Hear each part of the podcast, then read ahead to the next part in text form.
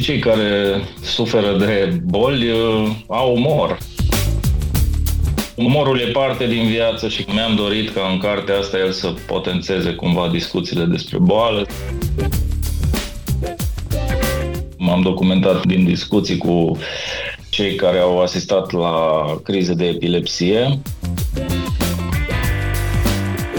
Pe lângă perspectiva personală asupra bolii, am aflat o bună parte din uh, ceea ce simt martorii atunci când uh, asistă la o criză.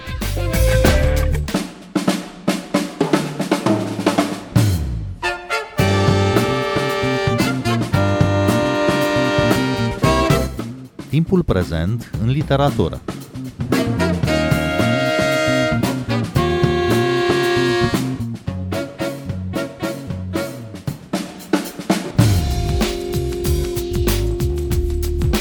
V-am găsit! Eu sunt Adela Greceanu și invitatul meu este prozatorul Bogdan Munteanu. Bun venit la Radio România Cultural!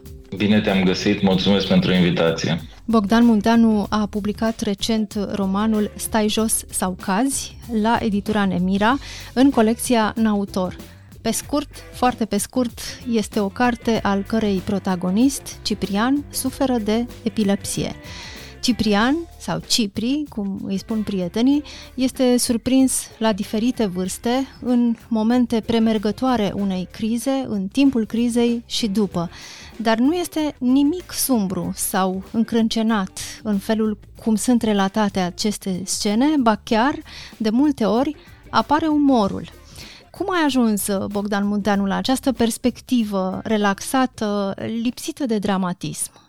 Țin minte că după publicarea volumului de povestire a uitat să râzi în 2016 la editura Nemira, am scris uh, îndârjit, am început de fapt uh, romanul uh, acesta. Atunci țin minte că am, am scris un capitol, dar mi s-a părut că m-am eliberat, că a fost doar un exercițiu și mi-am dat seama că nu nu pot să continui așa, pentru că nu e perspectiva pe care mi-o doresc. Îmi place să folosesc uh, și umorul, pentru că umorul face parte din viață și mi-am dat seama că doresc uh, de fapt uh, să normalizez discuțiile despre boală și nu neapărat să le accentuez.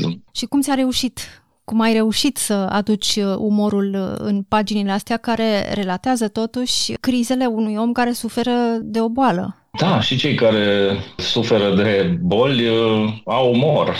Suntem uh, toți oameni și chiar dacă suferim de anumite afecțiuni, uh, eu sunt convins că printre problemele generate de boală apare, apar situațiile amuzante. Umorul e parte din viață și mi-am dorit ca în cartea asta el să potențeze cumva discuțiile despre boală, să nu apară neapărat perspectiva încrâncenată, nu, despre asta a fost vorba. Mi-am dorit mult să normalizez uh, discuțiile despre boală. Și în același timp îmi place să citesc uh, și să scriu uh, despre situații amuzante pentru că ele sunt parte din viața noastră, le vedem la fiecare pas și chiar e o provocare să nu introduc umorul în, în scrieri. Umorul are sau ar putea avea și rol terapeutic? Da, sigur. Cred că în lupta cu boala, umorul uh, are un rol terapeutic sau cel puțin uh, să te ajute cumva să accepti boala respectivă. Cred că umorul ajută, da. Cum ai lucrat uh, cartea asta? Stai jos sau cazi? Ea pare scrisă dintr-un foc, se citește dintr-un foc. Este genul de carte despre care spunem cu acel clișeu că nu o poți lăsa din mână. Cum ai lucrat, de fapt, la ea? M-am documentat foarte mult timp Asta a fost o parte esențială pentru că am început discuțiile cu, în principiu m-am documentat din discuții cu cei care au asistat la crize de epilepsie. N-a fost uh, ușor, până nu i-am făcut să se simtă parte din proiect, uh, Îmi aduc aminte că n-au fost discuțiile așa de simple de la bun început, pentru că e dificil să discuți despre orice fel de boală deschis sau de la bun început, dar apoi încet încet, pe măsură ce am insistat și s-au simțit parte din proiect, mai ales apropiații erau foarte deschiși și abia așteptau să le mai cer detalii despre, despre boală. Nu știu, le străluceau ochii, era o bucurie de a participa la acest proiect. Cumva au început să creadă în, în proiectul meu și mi-au dat, mi-au dat și încredere. Apoi, după partea de documentare, mi-am dat seama că dețin și perspectiva martorilor la crize de epilepsie, că le stăpânesc. A fost o parte importantă din uh, proiectul meu și cred că atunci uh, m-am hotărât să fac o schemă așa și să mă apuc de scris conștient fiind că, pe lângă perspectiva personală asupra bolii, am aflat o bună parte din uh, ceea ce simt martorii atunci când uh, asistă la o criză. Le-am pus cumva cap la cap, am scris cam un an de zile, zilnic, uh, am deschis un fișier și zilnic țin minte că am salvat mereu sub alt nume ca să văd versiunile cum se acumulează, să văd versiunile acumulându-se și într-un an de zile cred că l-am, l-am finalizat. Au fost zile în care nu am scris, uh, ci doar am deschis documentul, am recitit, bineînțeles am tăiat. Povestea este spusă din perspectiva lui Ciprian, personajul principal, dar într-adevăr și din perspectiva unor apropiați, colegi de birou. Ciprian lucrează într-o corporație, membri ai familiei, prieteni. De ce ai uh, ținut, de ce ți s-a părut important să ai și perspectiva celorlalți asupra lui Ciprian și asupra bolii sale? Consider că în lupta cu boala, personajul uh, Ciprian nu poate fi lăsat singur, sau nu am vrut eu să-l las singur. Niciun uh, bolnav de epilepsie sau de altă boală nu, nu poate lupta singur, sau poate, dar uh, e mai simplu dacă cei apropiați și chiar cei necunoscuți fac parte din universul lui și îl ajută să treacă peste peste neplăcerile cauzate de boală. Deci asta a fost, uh, n-am vrut să-l las singur, în niciun caz, uh, pentru că singur e, e greu, e mai greu de acceptat.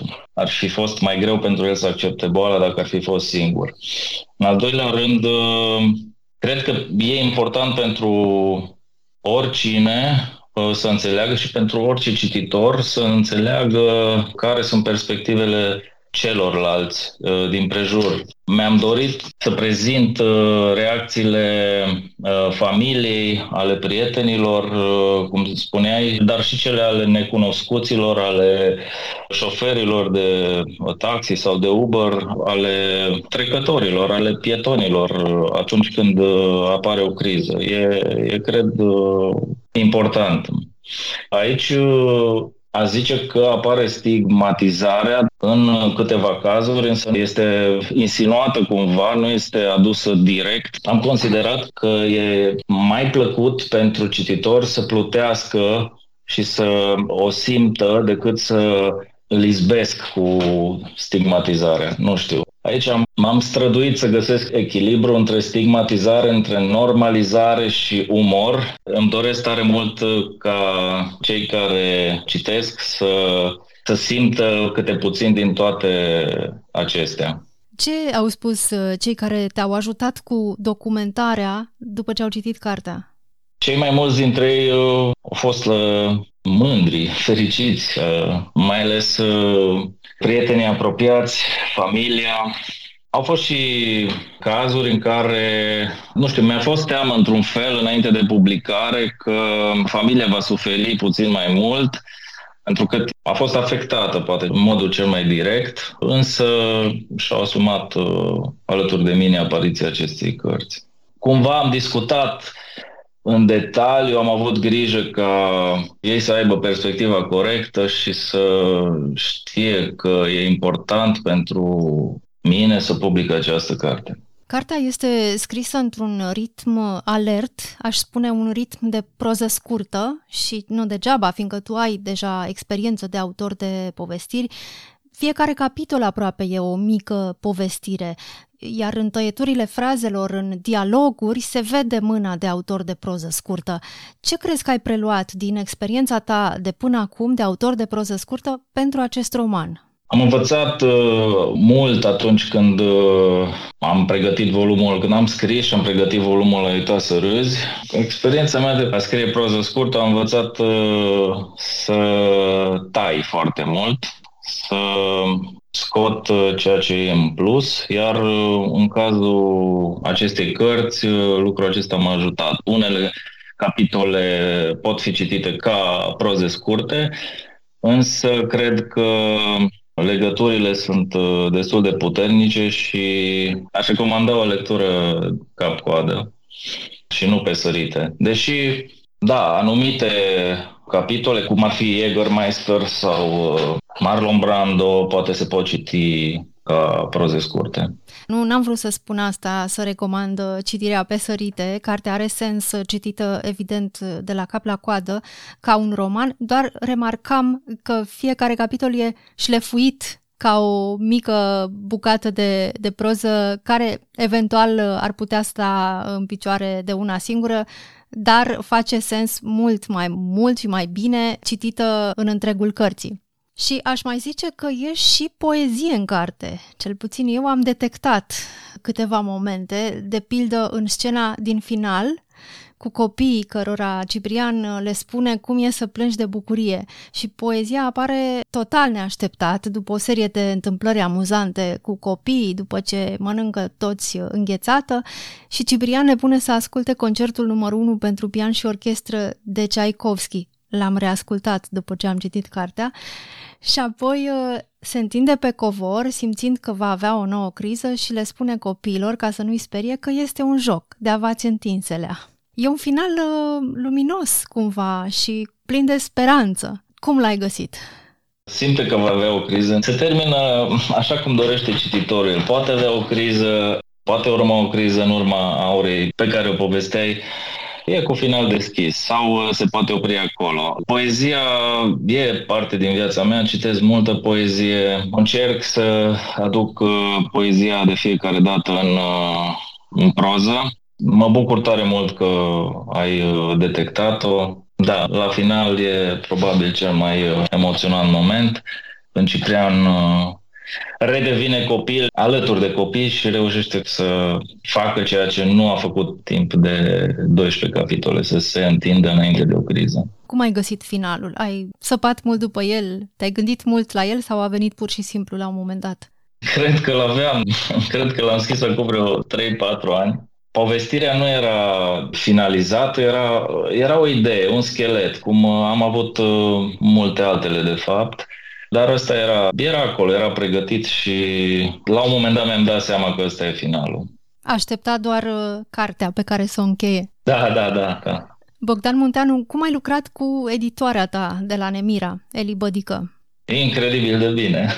Eli este o profesionistă și îi mulțumesc tare mult pentru ajutor au venit cu sugestii bune, am colaborat mereu cu el încă de când uh, lucra la Bucaholic. Am avut o colaborare și acolo timp de un an, însă acum uh, s-a consolidat. M-am bucurat și cred în colaborări uh, strânse cu edituri, pentru că la urma urmei cartea e un produs și ne dorim cu toții să ajungă la cât mai mulți cititori și asta implică și o încredere reciprocă între autor și editor. Mulțumesc, Eli.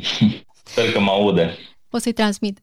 Bogdan Munteanu, ar putea deschide această carte a ta o discuție în societate despre epilepsie, o boală stigmatizată și despre care se vorbește foarte puțin, la noi cel puțin. Ți-ai propus asta? Nu mi-am propus uh, sau nu aș fi crezut că va deschide anumite discuții, dar mi-aș dori, desigur. Pot să spun că am văzut uh, postări pe Facebook în urma apariției cărții despre persoane stigmatizate, iar la mine au ajuns nenumărate reacții din partea cititorilor. Brusc uh, au apărut în condițiile în care nu știam înainte de apariția cărții de multe persoane care au epilepsie, nu le cunoșteam. Au apărut uh, povești despre persoane cu epilepsie, un unchi, o mătușă, un părinte, o cunoștință, un prieten. Brusc uh, au ajuns poveștile despre ei la mine și e emoționant. M-am bucurat ca un copil. Am aflat și de persoane și am, m-am întâlnit cu persoane din Timișoara care au epilepsie. Mi-am făcut noi prieteni. E incredibil ce se întâmplă.